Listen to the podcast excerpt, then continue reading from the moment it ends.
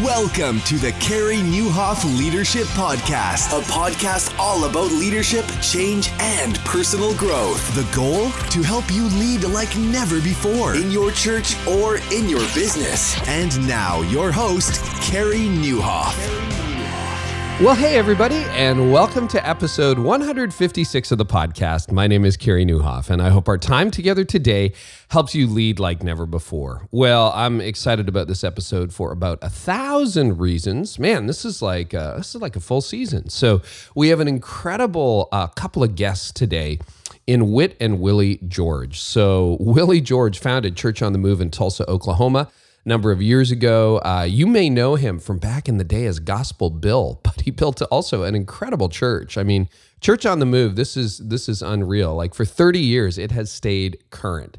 And over the last few years, he's been working on a transition with his son Whit. And this is an issue that impacts just so many leaders um, who started things and now they're big and like who's going to take over from that. Some of you are facing that right now, and uh, it's something that I've navigated over the last couple years at Connexus Church, where I'm now the founding pastor. We talked about that in episode 110. Um, but just this summer, Whit and Willie passed the baton. So Willie handed it over to Whit and Whit is now the lead pastor of Church on the Move. And I sat down with them literally days after the transition happened. And uh, man, what a powerful interview. So you're going to learn so much in this one. And what was really neat is we did this as part of the Seeds Conference. So uh, we actually have video of it, and you can find the link in the show notes. So that's careynieuwhof.com slash episode 156. Also, got something really fun for you guys uh, starting next week. We are three years old. Can you believe that? And you know how we celebrate around here. Every time we hit a milestone, you benefit because you're the people who built this podcast. So we're giving away more Starbucks than we've ever given away before. And uh, this is going to be a lot of fun. We're giving away a complete resource library of everything I've created over the last number of years. So the grand prize will be you get all three published books, you get all of my courses, including Lasting Impact Team Edition, The High Impact Leader, even though it's not open right now, we're going to give you access to that. And you get my brand new course, which is coming out this month called Breaking 200 Without Breaking You. And so we're going to give you um, immediate access as soon as it's available uh, to that brand new course. So, hey, that all starts next Tuesday. So if you haven't subscribed yet, that's the easiest way to make sure that you're not going to miss out on this contest because every day we're giving away copious amounts of Starbucks. All the details to this are in the show notes. So you can go to careynieuwhof.com slash episode 156. Here's what I'd recommend. Start following me now on three channels. That's where the giveaway is going to happen Instagram, Facebook, Twitter. Instagram, I'm Carey Nieuwhof. Facebook, C Nieuwhof. Same thing on Twitter, C Nieuwhof. So I know you can't spell that, so just go to the show notes. Uh, go to leadlikeneverbefore.com, type in episode 156. You'll find it all there. Follow me there, turn on notifications, and you can win. And we'll share more about how to win the grand prize of the complete library of all the resources I've created for church leaders and for people.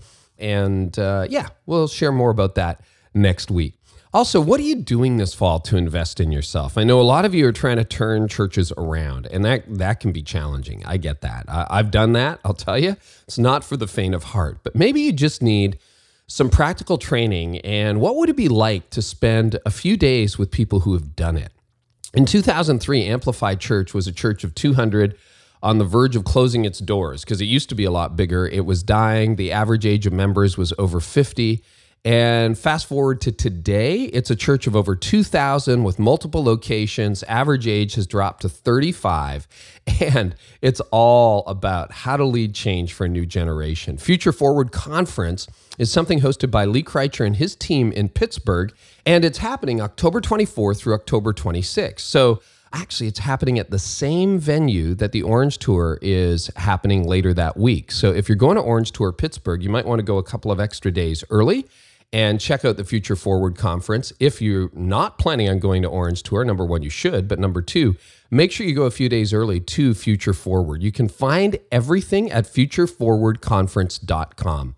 Also, I know a lot of you are trying to train your volunteers, and the good folks at trainedup.church are doing an unbelievable job helping so many churches solve this problem. I was on a call with a leader recently, and we were talking about you know training volunteers and the reality that the vast majority of churches don't do a good job because You host your Saturday event or your Wednesday night event, and half your volunteers show up. And that means that some of them, honestly, are not trained. Like, think about it. What if 30% of the small group leaders in your church are not trained? Does that not strike a little bit of fear in you? It, it does in most lead pastors. And the challenge is whenever you do training in a, in a physical environment, you're going to have a dropout rate. But what if you moved your training online? That's what trainedup.church is designed to do. It's designed to solve the problem of getting all your volunteers trained. They can do it a number of different ways. Number one, you can do all your, you know, film all your training and upload it to their server, and then you can see who's trained and who's not and it gives people an opportunity to train on their own time. Maybe you want to do the training, but you don't have video equipment. Yeah, they'll rent you video equipment. They'll even write the script. Or maybe you're like, nah, I don't want to do any of that. I just want them trained. Well, they've got pre done training videos ready for you. Go check out trainedup.church and uh, tell them we sent you. Well, in the meantime, thanks everybody for making this a great three years. Next week, the big party begins. And in the meantime, uh, a powerful and actually at times very moving conversation at Church on the Move. We filmed this at the Seeds Conference live. Here is my conversation with Whit George and his successor, Willie George. Um, what we wanted to do here was just to take this time that we had, let Carey do what he does best, which is uh, interview and kind of draw information out of uh, the people that he talks to. So we asked him if he would maybe talk to my dad and I about um, just transition and kind of the journey that we've been on. And so um, Carey's got a list of questions and I'll let you do what you do, Carey. Go for it. Thanks, Whit. Thanks so much, Pastor George. I want to start with you, Pastor George. What made you decide it was time? It was time to hand things over. It was time for you not to be really the only thing you've ever been at this church, which is the lead pastor. Well, there were two things. Number one, I could see that Whit had his finger on the pulse of where the church needed to go, of exactly what to do. He was very confident of what needed to happen. And as he would share things, I realized he's got wisdom that God is not giving me. I mean, once He shares it, I can see it, but I'm not the one to initiate it. It's not like it used to be. It, that used to come to me. Hmm. And that's what I was always confident in, that I always would have a sense and would know where the church needed to go, how we needed to get there. And I could clearly see that that was now going to Whit, not come to me. The other thing is, is that slowly over the last three years, once we made Whit executive pastor, he restructured the ministry. He restructured the team. He, I had 12 direct reports. Whit whittled that down to like five or six for himself. And he simplified things and redid the staff and, and created such a great uh, flow of, of, of teamwork in the staff it was healthier than anything I ever had. Hmm. And, and I saw the, the leadership developing, and, and, and, and it was no longer my team, it was his team. Wow. All very respectful of me, but I could tell you can't expect people once you begin to let that go, you can't expect people to look to two heads. They're going to pick one or the other. And I could see that it was only natural for them to gravitate toward Whit. So I thought, I'm going to let this happen. And I think that the way I operated ministry, Carey, for all the years that I did, I had a lot of very well known people on my team. Jim Weidman being one of them, Blaine Bartell, Ken Blunt. I had a lot of guys who worked with me that a lot of people knew my guys traveled. I never had a problem, ego wise, sharing the spotlight with other people. And I certainly didn't have a problem with that with my son. But I could just see he's seeing it, I'm not. And then here's our 30th anniversary, and I thought, you know what? Let's just do it. It's time. Yeah. It's time. I, I, love what you said at the beginning, too, because when we were backstage yesterday, you had shared that with me. Um, that, and you said something that really crystallized in my mind, too. And I think the way you phrased it was that you weren't seeing into the future as much as you used to see the future, and you felt that Whit was seeing the future a lot more clearly than you were. And that's something that really resonated with me because I would say for the couple of years before I made the transition that I made two years ago, I was actually having trouble seeing the future, not the future, but the future of our church. Like, Right. usually as a leader, you have a picture. Oh yeah, five years from now, it's going to look like this, or we'll have eight campuses, or we'll be like this, or you know. And I wonder, I wonder if you've really put your finger on something that's important for a leader. That when you don't have a, a clear picture of the future, or and you know, even that that drive to the future, that that may be one sign you need to really pay attention to. No, no I, I think it's very important. And unfortunately, there are a lot of guys who are strong, strong leaders that don't recognize that as we age and get deeper into our, our careers, that um, God is going to put people around us that we need to begin to pay attention to and listen to. That will always help us reach down. They always enable us to reach a new generation. Which team? They always interpreted me to the new generation. In our meetings, they said, um, I was going to preach a series one time on loyalty. And they came back and they said, Dad, uh, can we rename that? What's wrong with loyalty? Loyalty is a big deal. And they said, How, what if we have a series called Don't Throw Me Under the Bus? so our generation gets Don't Throw Me Under the Bus. And so we've got a whole series on Don't Throw Me Under the Bus. And we talked about husbands, wives, and friends, employees, all of these different relationships where people appreciate not being thrown under the bus. And I realized they see that. I would never have thought about that. That's just one of those things that hit me. I thought, how many other things are going on that I don't quite get? You know, I, I, I came in in a really short pair of jogging shorts about seven, eight years ago. And my daughter in law laughed at me behind my back. and she told my wife about how I came in. I'd been working out and, and I was running and I had these super short shorts on. And she told about, and I didn't realize those are out of style. I mean, I'm just going for comfort. And no, it was, it was summer. And uh, Gabe's wife. That's why he's in Cal- California now. But, but you, you know, it's just little things like that you realize, okay, there was a day that I, I, I had my finger on cool, but it's not there anymore. I want you guys to hear the humility in what we just heard as we opened up this conversation. That takes incredible self awareness, humility, and a deference to others, which I think is, they're they're all characteristics of, of awesome leadership. And so thank you for there. Whit, I'm going to uh, throw this over to you. And I know this is a bit of a false question, but how did you know you were ready? Or, and you're probably like, well, I don't. But how did you get to the point where you realize, you know what, I'm, I prayed about this, I'm going to give this a shot? Yeah, I, you know, so maybe there's different stages along the way for that. There's different seasons of, I would say, for me, in being ready. Mm. And they all kind of came down to somewhat the same issue. How badly do I want this? And do I want it for the right reasons?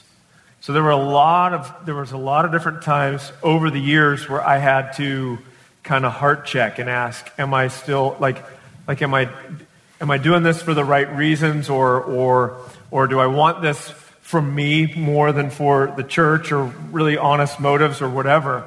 And whenever he told me, I don't know, three months ago, he said, Hey, I'm inclined to make you the lead pastor in July. Um, my reaction was, uh, we don't need to do that. Like, it's not necessary. I feel good where I'm at. I like what I'm doing. We don't have to do this now. Let's not Because you it. moved out of creative arts, what, two yeah, years so ago? Yeah, so I moved out of the ago? arts, yeah, three years ago. And And you were basically COO. yeah, Yeah. basically running running, Running the, the church. church. Yeah, and and so for all, for all intents and purposes, I was the lead pastor. Without the one, the critical component was the vision component. And so he came to me and was like, you know, do, uh, what if what if we do this? And I just said, let's not do it unless we really feel like it's necessary. I just and having looked back on that, I would say I think that's a really healthy place to be, where it's not. Um, I, there's a, do I, is it to say I don't want to be the lead pastor of the hmm. church? No, that's, that's not it. It's just you don't, you don't need it for any ego reason or for anything Right. that you're trying to prove to anybody that you really do want to serve. So you were happy with the responsibility without necessarily the title or the Yeah, I, you know, in some ways that. I was like, I'm in a pretty sweet position Yeah, here. I get to do it without All the he's, eyes he's the senior guy, uh, but I'm the one running, you know, calling the shots. Yeah. So he kind of becomes like the deflector shield, and I'm just back here operating. That was a pretty sweet deal. But, but then also just learning after that that, okay, for the church to move forward, this does need to happen. And when we realized Yeah, that, it was like, yeah. okay, the church has, Yeah. the church comes first, and for the church to move forward, this, this has to happen. And I, so I think that was part of just kind of knowing if you can ever be ready for something like that. I think it's, it's, it's receiving it from a healthy place. I'm not trying to take it from you. And there were, there were, there were seasons where I was in that, in that place where I was, you know, hoping this would happen. Why don't you, please? Um, I think getting beyond all of that, and that's that. That was just that takes, takes a lot of heart work that had to happen in me. Yeah. Got to ask you why why Whit? Um, you know, you know that, that that's a great question. Of all the questions that you kind of gave us ahead of time to look at, that one stood out to me. Why Whit? Along the way, the last 23 years, I've never been the first one to promote Whit. It has always been his immediate supervisor. And we, to my knowledge, have never had anyone scream nepotism. It's never happened. Yeah, We've never dealt with that. There And, ha- and to be fair, you started in, At the bottom. At the bottom, wasn't it Minimum grounds wage. crew or something? Yeah. right out there. You were grass. mowing the lawn. yeah. Okay. Part of the reason that I got him out of the landscaping stuff is he had bad allergies and his eyeballs would swell up. So I, I thought, you know, I, I need to move him indoors. But uh, uh, anyway, his people would come and say, you know what, Whit really ought to be doing this. I think you ought to elevate him. They, uh, when, when 180 was going strong, a lot of people don't realize that behind the scenes it was Whit making it go. The ideas that made 180 happen, those were Whit's ideas. I had a few that I threw in, but it, and, and I, I was the one who led the charge, but it was Whit that helped me understand youth culture and, um, and the youth culture of his day. But uh, two of our guys, two of my department heads came to me and said, We want Whit to be the praise and worship leader at 180. I said, Guys, two things. Whit can't sing and Whit can't play the guitar. he has a guitar, but he does not play it well. And they said, We don't care. We will turn down the mic and his guitar will be dead. We just want him on the stage. He's that kind of a leader. And it, it's not the musicianship, it's the leadership. Now, he got better after that, but at the time, he was just beginning. But they said, what we want more than anything is his presence. His presence is what young people look to. And he's just a, a natural. And so all along the way, uh, Whit was not a department head in the beginning. And it was other people who came and said to me, Whit needs to be in these meetings every week. He needs to be in this room. And it was always other people. Uh, when Whit began to speak, uh, uh, it was like one time every six or eight months. Uh, and, uh, and he labored over his messages. Man, he, he just, he just poured over messages. They were, it was so hard for him to put a message together in a short period of time. He did a good job, but, but I, I, I couldn't get him to do two in a row. And, uh, and, and really the church didn't want him to do two in a row. No, But, but the one time pe- people begin to realize he's growing. And so uh, what happened is I started hearing from people, when are you going to let Whit preach again? Man, well, what he shared was great. And we started hearing it from the people that, that I'm not having to sell him. They're buying. They're, they're seeing it. They're getting it. And what I saw was that nobody had a better, greater heart for the church than Whit. That's the thing I saw. That's what convinced hmm. me. He had the communication stuff was growing, but nobody had a greater heart for the church than him. Well, and that's wonderful to see because what you're saying is you saw his leadership ability affirmed in others over and over again, which I think is always the criticism if you have a nepotism situation. It's like you think you see things that nobody else sees.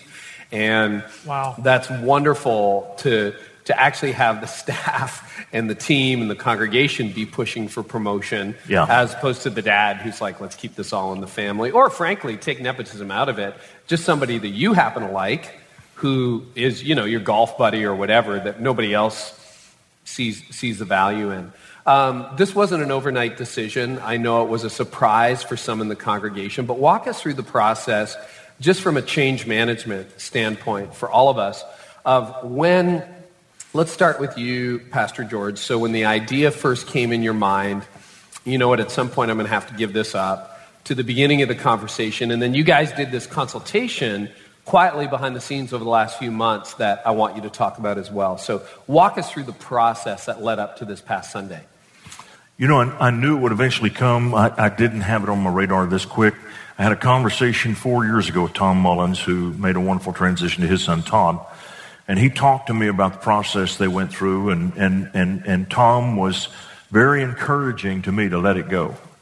And, and I didn't feel like this was the time. I felt like we, yeah, I, but, but at the same time, I felt like that God put him in our lives to begin to break open that thought, to, yeah. to dare to accept that thought. Mm-hmm. And so I, I, began to accept that thought and that, okay, this is closer than we think. And I got to tell you, the thought of, of me not being the head guy, that really got to me. It took me a little while to, to accept that. I mean, that's just, you know, I've been the leader of my own ministry since 1980. I mean, right. You know, so uh, that's a long time. Uh, yeah. So even before the church, I was leading and making the decisions, and and so I uh, began to think, okay, this is going to be different. But then the other thing, I, I, am a winner, and and um, you know, it's like this last year when Tony Romo for the Dallas Cowboys was was watching Dak Prescott, he had to admit the kid's a better quarterback this year than I am. And, and he didn't create a big scene by insisting that he start. Hmm.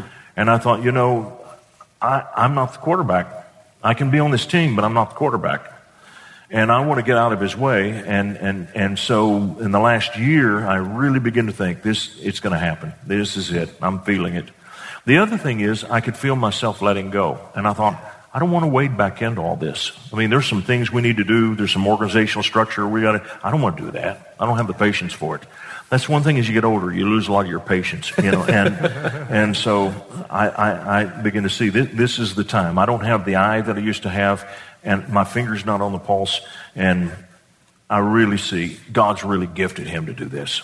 That's how you knew walk through the process and yeah. what were some of the meetings that you did yeah. um, to get because it's one thing for the two of you to be ready and we yeah. talked about that aspect of it but you got like eight ten thousand people that you now have to prepare for right. this transition so they don't all go elsewhere yeah so like he said in the beginning the very very beginnings of this were just whispers it was almost right. like you don't yep. even dare say it no we didn't it's, even between it's in my mind yeah yeah, yeah it, i mean you know, you go back 10 years ago, there were, I, I knew it was there. It was like, it was Even a decade ago. way, yeah, yeah, way under just like, I, like one day, yeah. no clue when, but you just think, you know, one day, but we didn't talk about it. And then, and then he had the conversation with Tom Mullins, and then from there, we were in a, I was in a meeting with him, and he was talking about a, a, campus across town, and he was saying, "Do we? Don't we? Do we?" And he was asking me and another guy, and I said, "Look, Dad, you know it's your church.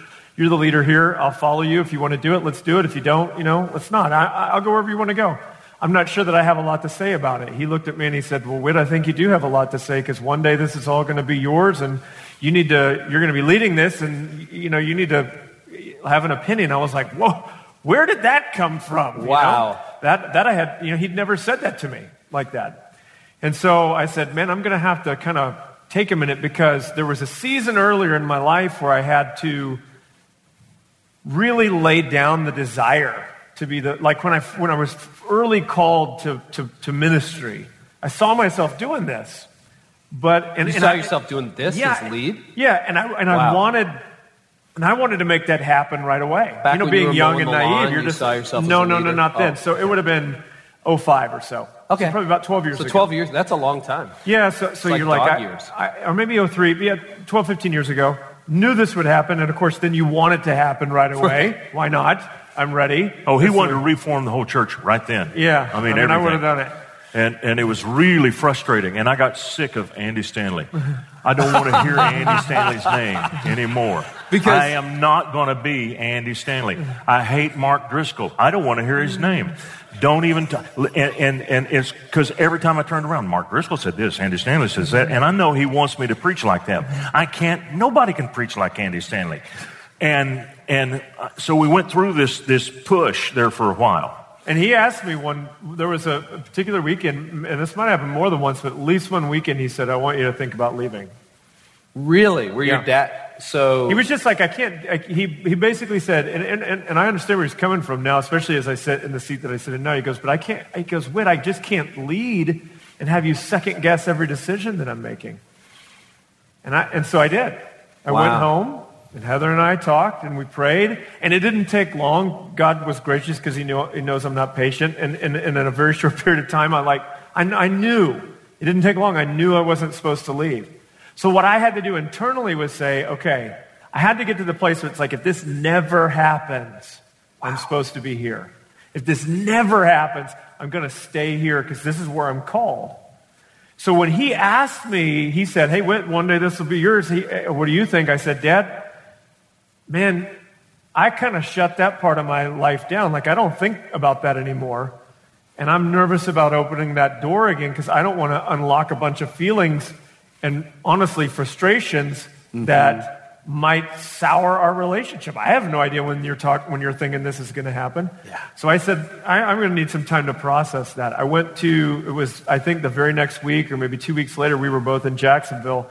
And that's when I heard Tom and Todd Mullins speak for the first time. And then, and then me and him had a real heart to heart talk. And then, mm-hmm. so that's what led to me being executive pastor.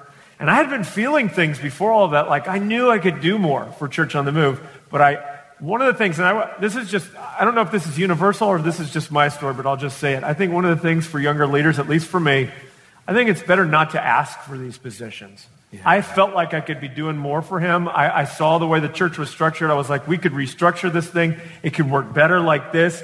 And I kept thinking, I want to sit down with him and say, give this to me. But I just kept thinking, I can't. Wow. It's not right for me to sit down and say, he's just going to have to see it when he sees it. And if that never happens, then I'm still supposed to be here. So I just waited. So when we had that conversation on the beach, it really unlocked a lot of that stuff. And that opened the door for, you know, a lot of the, the, the leadership change in terms of me leading the staff and so forth. And then, you know, we would have conversations. But even, even, in the, even in the last three years, there have been conversations where he's like, Whit, I feel like you're pushing me. And, I, I, and what's, where's this coming from? And he asked me point blank, he goes, What have I not given you that you would want? I said, and Dad, I, didn't realize I was doing it. And I had to think about it, and it's there. It's just learn. So you have to go back, and it's heart work again, and you go back and you reprocess. And it's like, if I, and that, that's why whenever he said, Hey, we're ready to do this, I said, Oh, that's all right. Because I really meant it. Like, that's the hmm. place that I was at. I this is there. this is the the the wonderful part of this discussion. It's humility on both ends because you know a leader sign of leadership is of course if you're not the guy in charge. Any leader thinks they could do a better job. It doesn't matter, you know. And there are guys, I'm sure, at Mark Driscoll's church back in the day or at Andy's Yeah. church who think they could do a better job, right? I, I would have handled that better. That's just the nature of leadership. And so that push pull, I appreciate how transparent you're both being because we all feel that push pull. Some of you are not the senior leader and you're like, well, I'd be doing that better. And then I get the, you just need to shut up because I'm leading this right now. And um, I just can't hear about how awesome everybody else is and how I'm messing up, right? Yeah, and, I get that. And, and, you know, insecurity is not a thing I've ever had a problem with till five years ago. Really? Yeah. And I thought, I don't preach good anymore. I don't preach like these guys.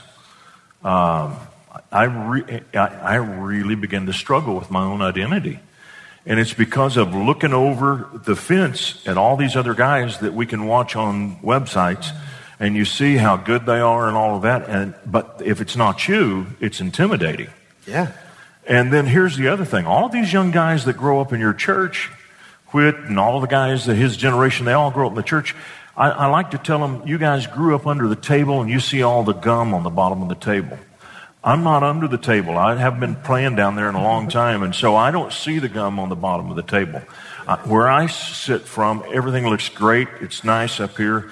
And you guys see all the warts. You're more familiar with the warts. You see the systems that don't work. I don't see the systems that don't work. I, I, am kind of flying on the high spots, and so I don't get to see all that stuff like you do. You're more aware of that. So that's why they're more frustrated with wanting to see things go along. And you as a leader, you're, you're thinking, hey, it's going pretty good. You know, and, and so uh, that's why it, it kind of caught me off guard. And, um, uh, and you think, okay, I must be doing terrible because they want it so bad. They want to change things so much. And I think as a son, sometimes you can, you know, we all are familiar with fathers vicariously living through their sons, but yes. I think sons can especially in a leadership role like this, you can try to vicariously live through your dad. Mm. And all the things that, you know, all the Andy Stanley, the whatever, those were all my preaching influences. Sure. Yeah. And so I'm, since, you know, since I don't have the outlet for it like he does, it's like, well, why don't you? And the, so, so, so the, but the closer we, you know, the more I've understood about this, it's like learning to let him be him and me be me. I was just trying to force my my gifts or calling on him. On the flip work. side of that, I've got to let other men be the heroes of my son. Yeah. Oh, wow. That's hard, isn't it? Yeah, it is. Yeah. Because he's, every time I turn around, it's Tim Keller said this and Andy said this. what, about, what about old Pops? I mean, eh, but it's, it's, but that's okay. That's okay. Because I realize when he actually really began to realize that he could become a pastor and that he could preach and communicate, it wasn't me that God showed him, it was another minister, and it was someone else's style where he looked at that guy and says, I could do this. I could do this. I would want to do that. I would want to communicate like this. So, how did you deal with that five year journey of insecurity where for the first time you felt rattled? As a leader? Like, how did you process that personally with God and get to the point where you're okay letting your son have other men who were heroes to him? Well, as it relates to me, I had to realize, okay, I'm going to just be me. I realize that God has raised me up. The way that I communicate is the way that I communicate. Obviously, there are a lot of people who like it. But at the same time, I do see what they're telling me about maybe changing my vocabulary a little bit and tweaking things here and there so a younger generation or so a, an unchurched generation gets it. I get that. I can make those adjustments. But, you know, I used to sit on a stool and use the TV and, and, and I started noticing that I wasn't as authoritative. It wasn't me. And it was Saul's armor for me. So I said, look, I'm getting rid of the stool. I do better when I stand up. I, I like to walk a little bit. These are my marks right over here. Uh, so uh, I used to, I used to be terrible. I'd walk way out there. Uh, but anyway, uh, I had to learn to, to, to be comfortable in my own skin. And, and then realize that what they're going to do with what they do is going to make the church young and uh, their communication styles, and we're going to have the best of both worlds. Hmm.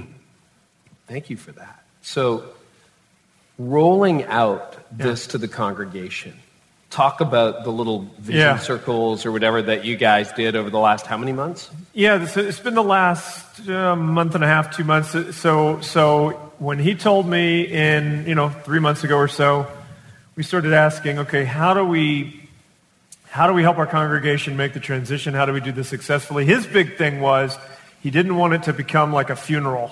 Hmm. And, and, and I agree because with our congregation and you know one of the things that uh, Les talked about yesterday was when you're moving from early struggle to fun stage it requires heroic leadership. Yes. And often you have you know that's what happens with founders. They're, they become almost mythical.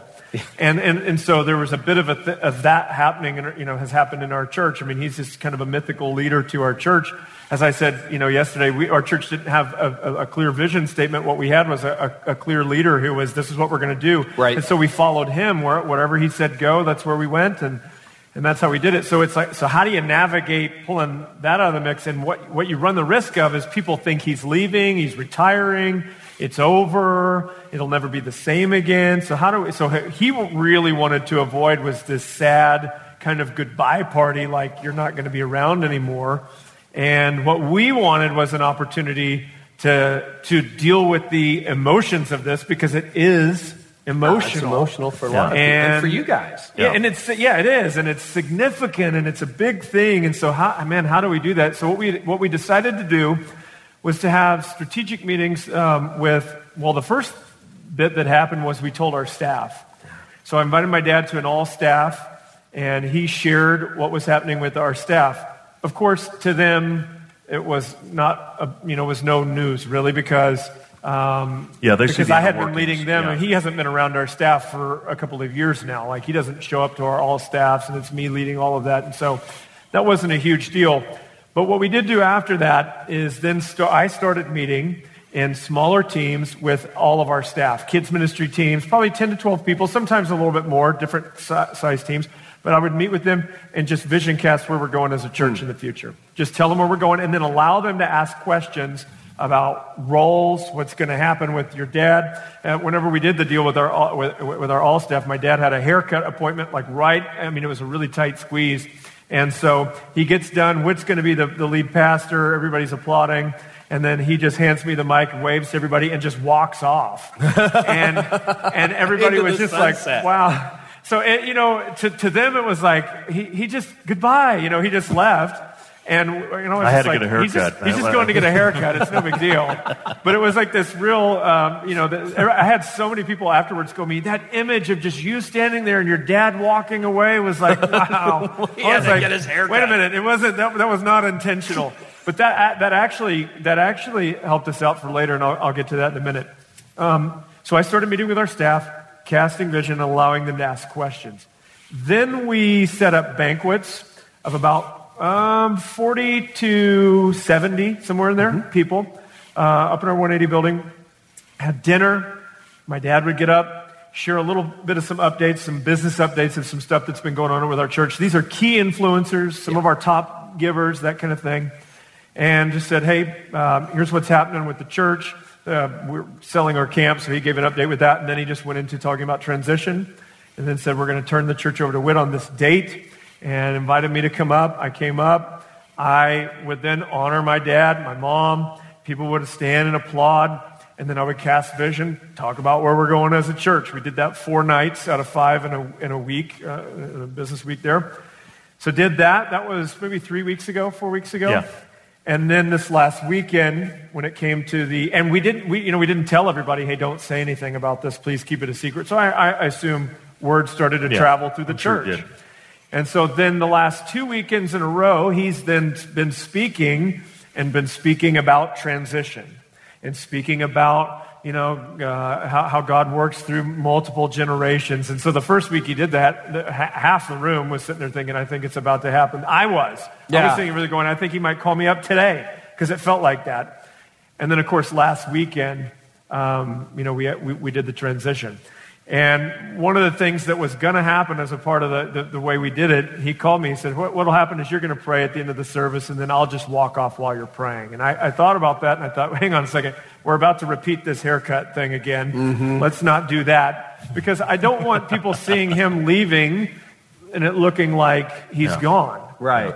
So I said, Hey, let's let the campus pastors in. Let, let, let me and you walk off together. And I think that was a just I would advise this if you're going through this, a small thing, but it can be a big thing. Man, body language and posturing yeah. and all that stuff important. makes a big difference. Yeah. And so people seeing the two of us walk off together, arms around each other and all that, that wasn't staged, but just, just strategic that we would leave together, I think sends a real strong signal to the church that, hey, this is, you know, he's not gone. It's not over. I think you got a piece of advice from Jud. You were telling me, Jud Wilhite, yeah. about one thing you should assume yeah. when you, as the new leader, are breaking news to everybody that, hey, it's going to go from my dad to me. Yeah. I thought it was great advice. Yeah, he just said, talk to them like they're already with you. Hmm. Don't, don't spend time trying to win them over to your side. Just talk to them like they're already bought into you. And that was invaluable advice because when you, when you do, you step in as, as the second guy, it's like you wonder, do they like me? Are they, are they, are they for me? What do Yeah, they your think insecurity this? can exactly. rise to you the are. surface. It and can. I'm not my dad. I'll never be my dad. What if it's never as good? What if it's never as big? Yep. Assume they're with you. Yep. It's good advice. Yep. Great advice. What I wanted them to realize is I said, look, guys, there's nothing to be afraid of. He's been running the church. The last year, it's been his. I come to meetings and all the stuff that's going on that I hear, I say, man, that's cool. Do that. Yes, I, I'm in agreement. I hadn't said no to anything. They've been killing it, okay? It's been going on really for three, but the last year, he's been the pastor. So nothing really is going to change. Yeah. For you, was there anything you'd add to that process that was meaningful for you or any blanks you want to fill in about how you've communicated the change that you think would be meaningful for leaders? Well, I, for me, the last thing I wanted was a funeral. And I didn't want people to say, okay, Pastor George is going to retire. But I mean, right now, they still want me over 20 Sundays a year in the pulpit. yeah. And, and, and, and then they want me to be involved in some other areas that, that I'm, I'm good at, I want to be there. And so, and I'm not going anywhere. I mean, we're, we're not going to, believe it or not, unplug and go into the mountains. We can't leave our kids. We, we, we love this place. Uh, I hate humidity. I hate the weather right now. I hate Oklahoma in the summertime. I could live in Colorado that quick. I got the money to go there. But I, I, I can't. I can't leave these people. This is my family. This is where I belong. I'm planted here. I'm not going anywhere. Hmm. What's been the best part of this process so far for each of you?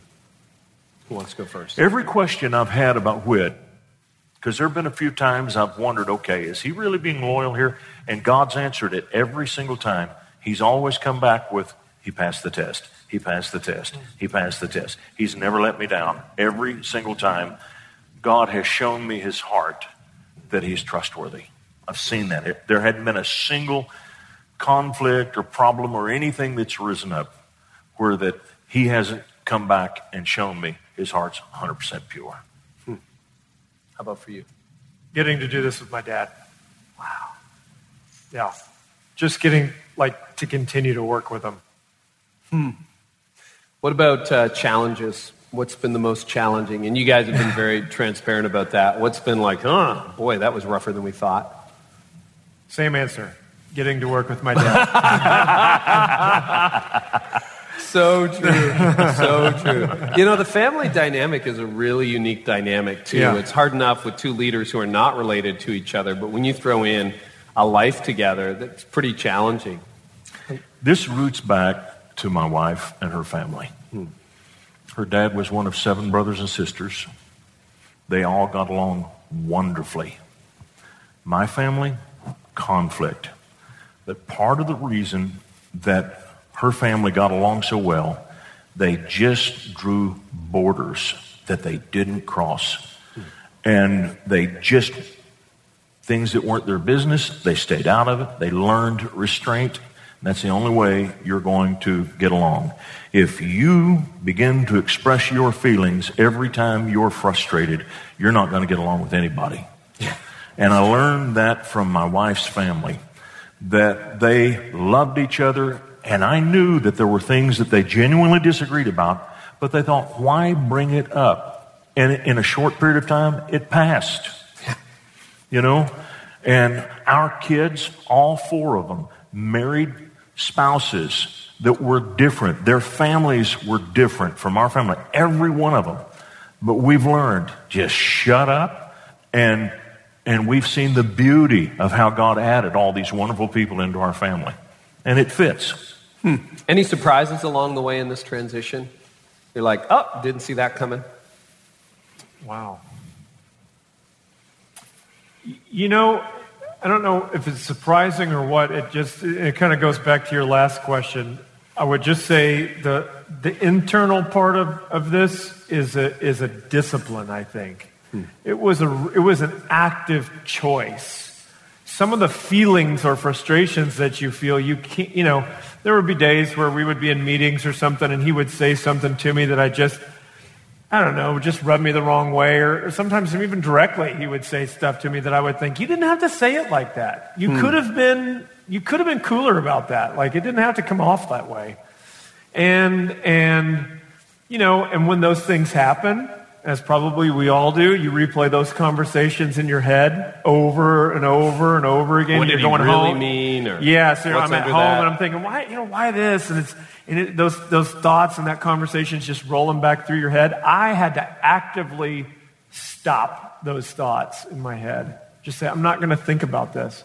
And then I had to reverse that and actively choose because the, the, the reality is, if I took this is what happens. You, you, there are going to be frustrations. I don't care who you work for. You're going to be frustrated with anybody. But, but what I found was that, yeah, there's little blips here that you're like, that's annoying or that, that, that bothered me. But when you take, what we do is we end up focusing on those little encounters and we forget to step back and look at the whole of our relationship and go, you know, when I stop and just back up a little bit and I go, how good has my dad been to me? This, even if you think he's completely wrong about this, this is very small in proportion to everything else that has happened here. And when I think about how God has blessed me, blessed my family here, what God's doing in our church, and so I had to, but I had to actively do that. That was like a discipline. And for a season, it was almost a, it, I won't say daily, but at least mm-hmm. weekly. Like I was having to actively spend time in prayer, just God, thank you for my dad. And, it, and a lot of that stuff, it, what it does, it keeps, it, it keeps the bitterness from getting into your heart, where it's like, where you just kind of stew on that stuff and let it go. It just turns from bitterness to joy, and then you can go back in and you're kind of refreshed again. You can go back to work and you're not bothered by any of that anymore. You don't hold on to those things so long. You know, that was an active thing for me. As the older generation, you don't see how you frustrate your kids. You don't even see it. Yep. So what he's talking about, I didn't see that. I thought I was completely reasonable. You meant nothing by it. I meant nothing by it. No, you just you don't realize it. You, you, you don't realize it. You know, and it's interesting, and I think regardless of how great our dads are, and I have a great dad, every son grows up with father issues. You can Yeah. talk to people who say father issues are one of the number one problems behind society's problems today. What's remarkable about what you're talking about is you're dealing with leadership issues and resolving your father issues True. at the same time in real time Yeah. while preparing to take over from your dad Yeah. at an age, actually, you're 40, One. 41, at an age where a lot of people like usually for guys somewhere between 35 and 45 all their father issues seem to come to the surface or Wow. whatever and you're dealing with all that in real time and i think you know something i learned from a mutual friend Reggie Joiner is you fight for each other's hearts you don't fight with people and i see Yeah. you guys fighting for the relationship with Yes. each other and fighting for um, even this position and this, this transition which i think is remarkable That's absolutely a great way to describe it because I've watched him fight for me. Yeah. And I know he's seen me fight for him. Yes. So, uh, any surprises from the congregation? Have people struggled with uh, the transition? Have you had people of your generation going, oh, it'll never be the same? Everything I've heard so far has been extremely positive, very supportive, and I think everybody gets it. And, and, and, and the, people have a lot of confidence in Whit. Yeah. And um, uh, one of the great things is his communication the last two years has just really gotten better. Yeah. Really strong. And our people love him. It's a sign of a healthy transition. It surprised me, too. And I mean, I didn't leave either. I'm still carrying the majority of the teaching load at Connexus. But um, I don't think anybody said, oh, man, that's so too bad. You're kind of like, okay, maybe I wasn't as good as I thought. You know, like nobody really seems to be in mourning. On the other hand, you're still around, too. And it's also a sign you've chosen well. The, the, the surprise to me was in a positive way.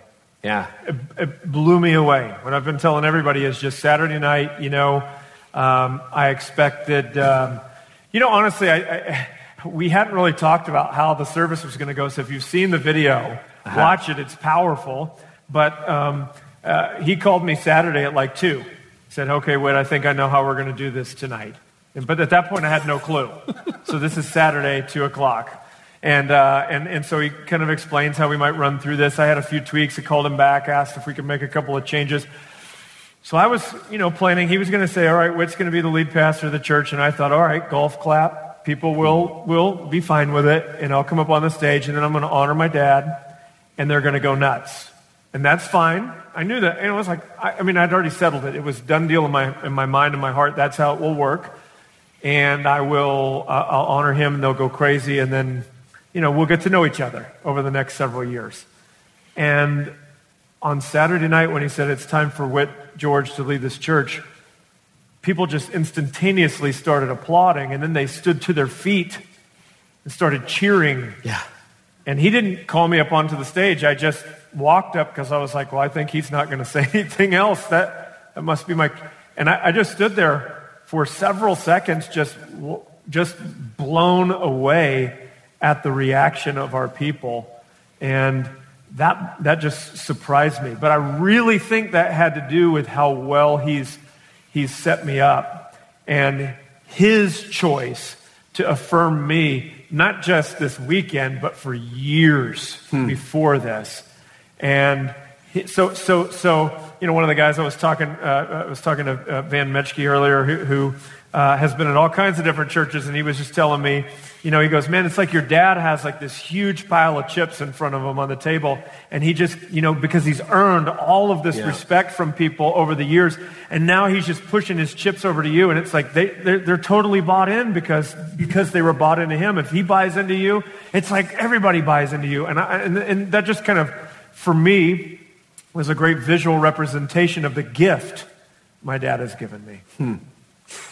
Any um, reaction from your families? I mean, your hmm. family and your family, how has this been from a family perspective, this transition for both of you? I'll let you go on that one, Dad. Well, you know, there are two things you deal with as you get older. And it's not just giving up the position, but it's just recognizing, doggone, I'm, I'm, I'm getting older. And, and there's going to be some stuff I won't be able to do again. You know, I'm, I'm, uh, I'm going kicking and screaming. You know, I'm still climbing mountains and going to the wilderness and all that crazy stuff. And, and, but, but at the same time, I realize I am getting older. And that's, you know, just the thoughts of your own mortality. Uh, you, you, don't even think about that when you're 40, 50. You, you don't think about it. But you do when you're 65. Wow. And not that I'm planning to go anywhere anytime soon, but but it's just that's that's part of it. You realize, okay, this this this flew by. This was quick. Thirty years was a blip, you know. And that's that's one thought. And um, so it's a it's a personal thing as well as it is a, a, a ministerial thing. And then then just giving up the identity. But yet the people are so good, and Whit framed this really well. He said, you don't have to think less of my dad to think more of me. That's good. And that is what caused the congregation, I think, they realize we're not having to make a choice here. And that's what's so cool. They didn't, we didn't make them make a choice. Hmm. I, I, think there's been a little, you know, uh, a little bit of navigation with, you know, I have two sisters. My brother being in California, I don't think it's as tough for him. He's been on his own, you know, so his, it's a little different for him. My my sisters, you know, I, I, I spent time with my younger sister, my older sister, uh, is not older than me, but the older of the two, um, had a little, you know, it's been emotional for her just because she's always been. This is one of the things I know the Mullins said if they underestimated anything, it was the family, the personal side of this uh, in their transition. And it's gone really well for us. Um, it's gone really well. But still, there's just feelings attached to all of this. You know, with my sister Charity, you know, her dad has always been the pastor, and right. now, now, it's her brother. Yeah, and, and, and while that, brother. while while maybe you think, well, what difference does that make? At least to me, if initially you go, wow, that's weird. Why would that be anything? But it is. It's yeah. something. And one of the things that you learn about transitions is that people, you know, people respond to transitions emotionally, and, and the emotions that they feel aren't always logical, and you can't judge those feelings. Hmm. You just have to, it's like a, you know, when people experience a death or a loss, there's, there's a gamut of emotions that they run, and you can't logically talk them out of those emotions. You just have to walk with them through it. Yeah. And, and so you don't come in and say, well, that's absurd. Why would you feel that way? You shouldn't think like that. You just, you just try to identify with them and say, yeah, I, I, wow, I can see why you might feel that way or whatever. But you, you know, you can't, you can't, and, and no one's being unreasonable, but you just don't try to approach or attack those kinds of feelings with, with reason. Do you think there'll be some grieving along the way? I do. How so? I just think there's going to be, I just think people, because it's different. Yeah.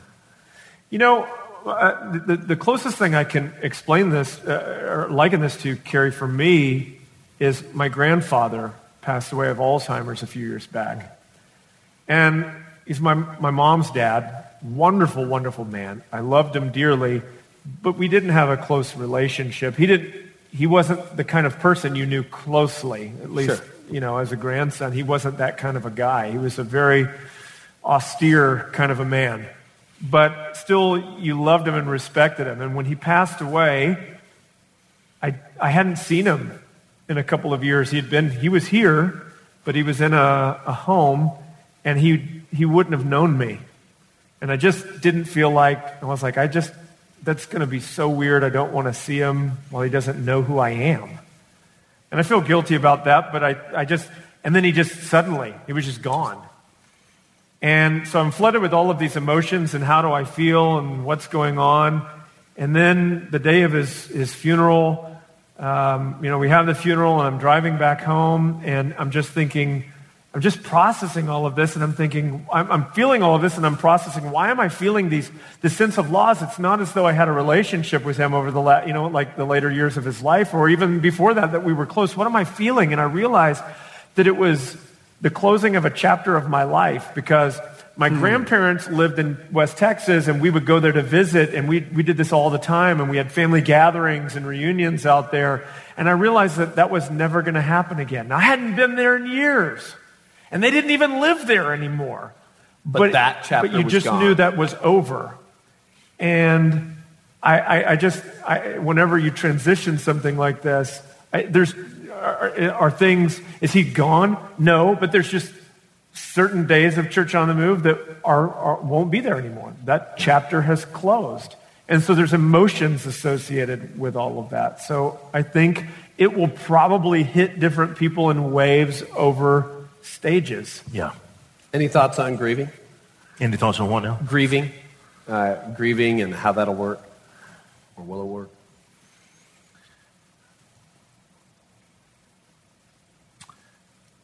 I, uh, I haven't had time to think about that. Yeah.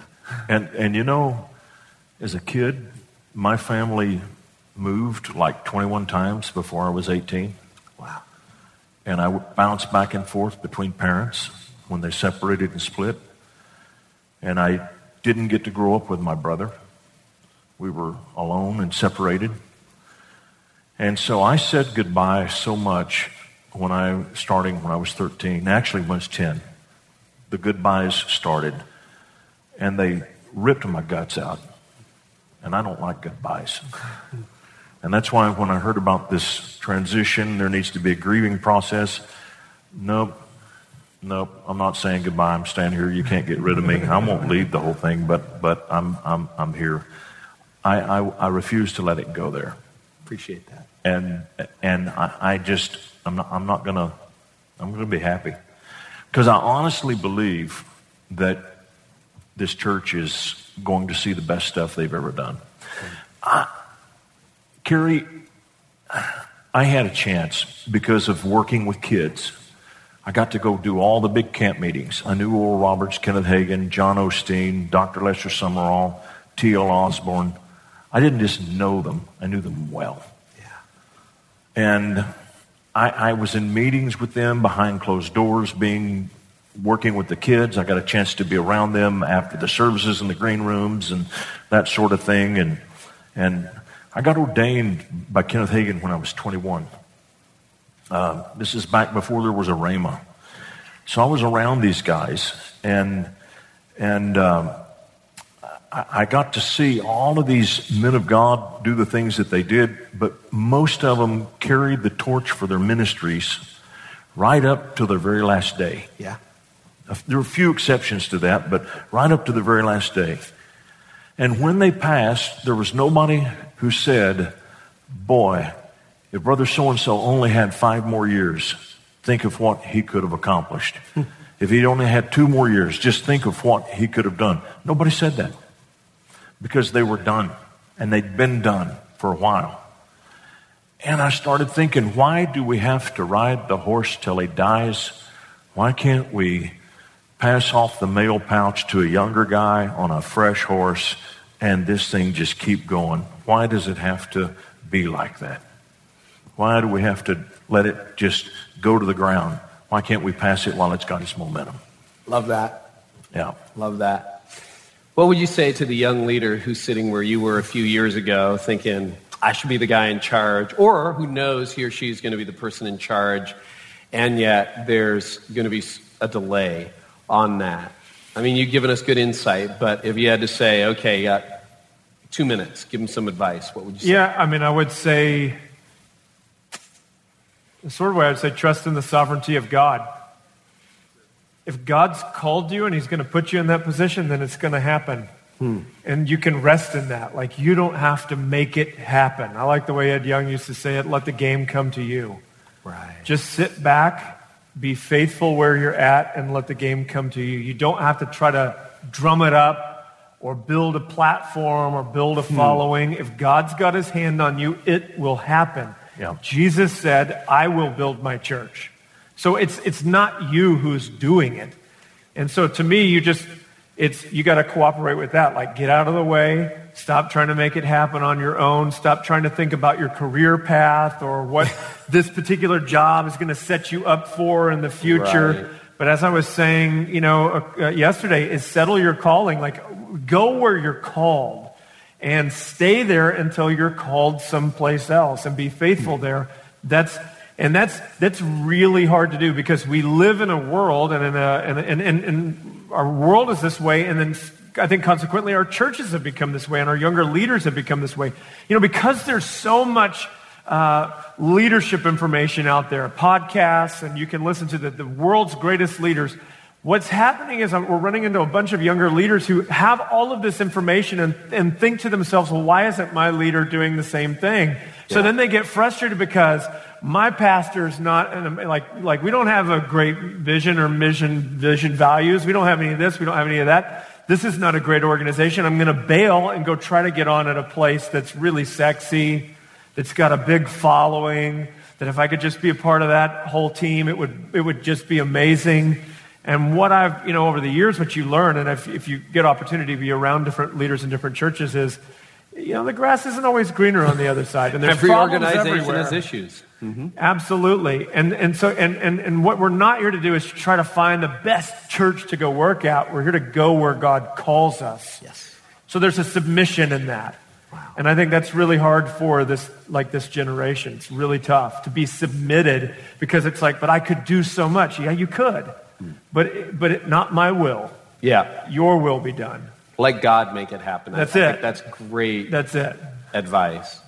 Um, for you, there are leaders who are in your role, and maybe they sense, okay, I'm getting tired, or I've done this for a long time, or um, you know, people who haven't even thought of succession. What would you say to them? What's your advice to them? It's going to take an investment on your part. For me, I began it years and years ago, not just when Whit came on staff. I invested in his generation when these guys were little, 10 years old. Uh, all these great young men, and people ask me, Where'd you get these guys? I've had him since he was 10. He came to a birthday party at our house, and he's been part of our family ever since.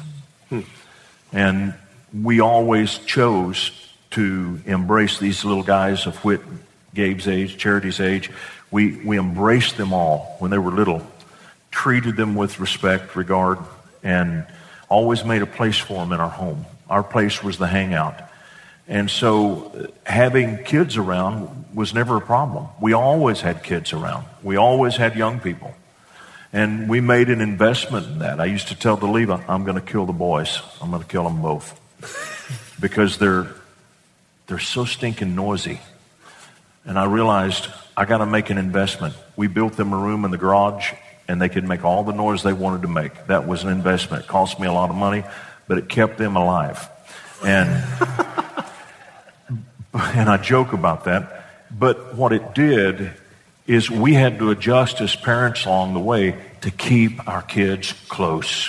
Right. And we made those decisions. So really, I haven't had a struggle. We've always had young people around. Some pastors didn't do that for whatever reasons. Maybe they couldn't afford to. Maybe they didn't have the great connections. I don't know. But you've got to pull somebody in and begin to make that connection. And then understand when that young person gets the transition, they're going to do things differently. And you've got to be okay with that. You can't have it both ways. You can't give it up and then also at the same time have everything the way you want it. Yeah. Now, I know we're hours away from the official announcement on the weekend, so this might be a little bit premature. Um, but what do you see as next for you? What's exciting you as you move into the future? You know, we've got a ranch, and I love hosting pastors and getting around a campfire. Yeah. And uh, we hunt quail, we hunt deer and elk, and, and, and I'm, I'm structuring this so I can have over 100 guys a year for like three, four days at a time. And I want to be able to sit down with them, and, and rather than having an agenda, um, I want them to be able to ask me questions about whatever it is that's burdening to them. Sometimes they've got a teenage son they're concerned about, or sometimes it's a building program, or something. How do you raise money?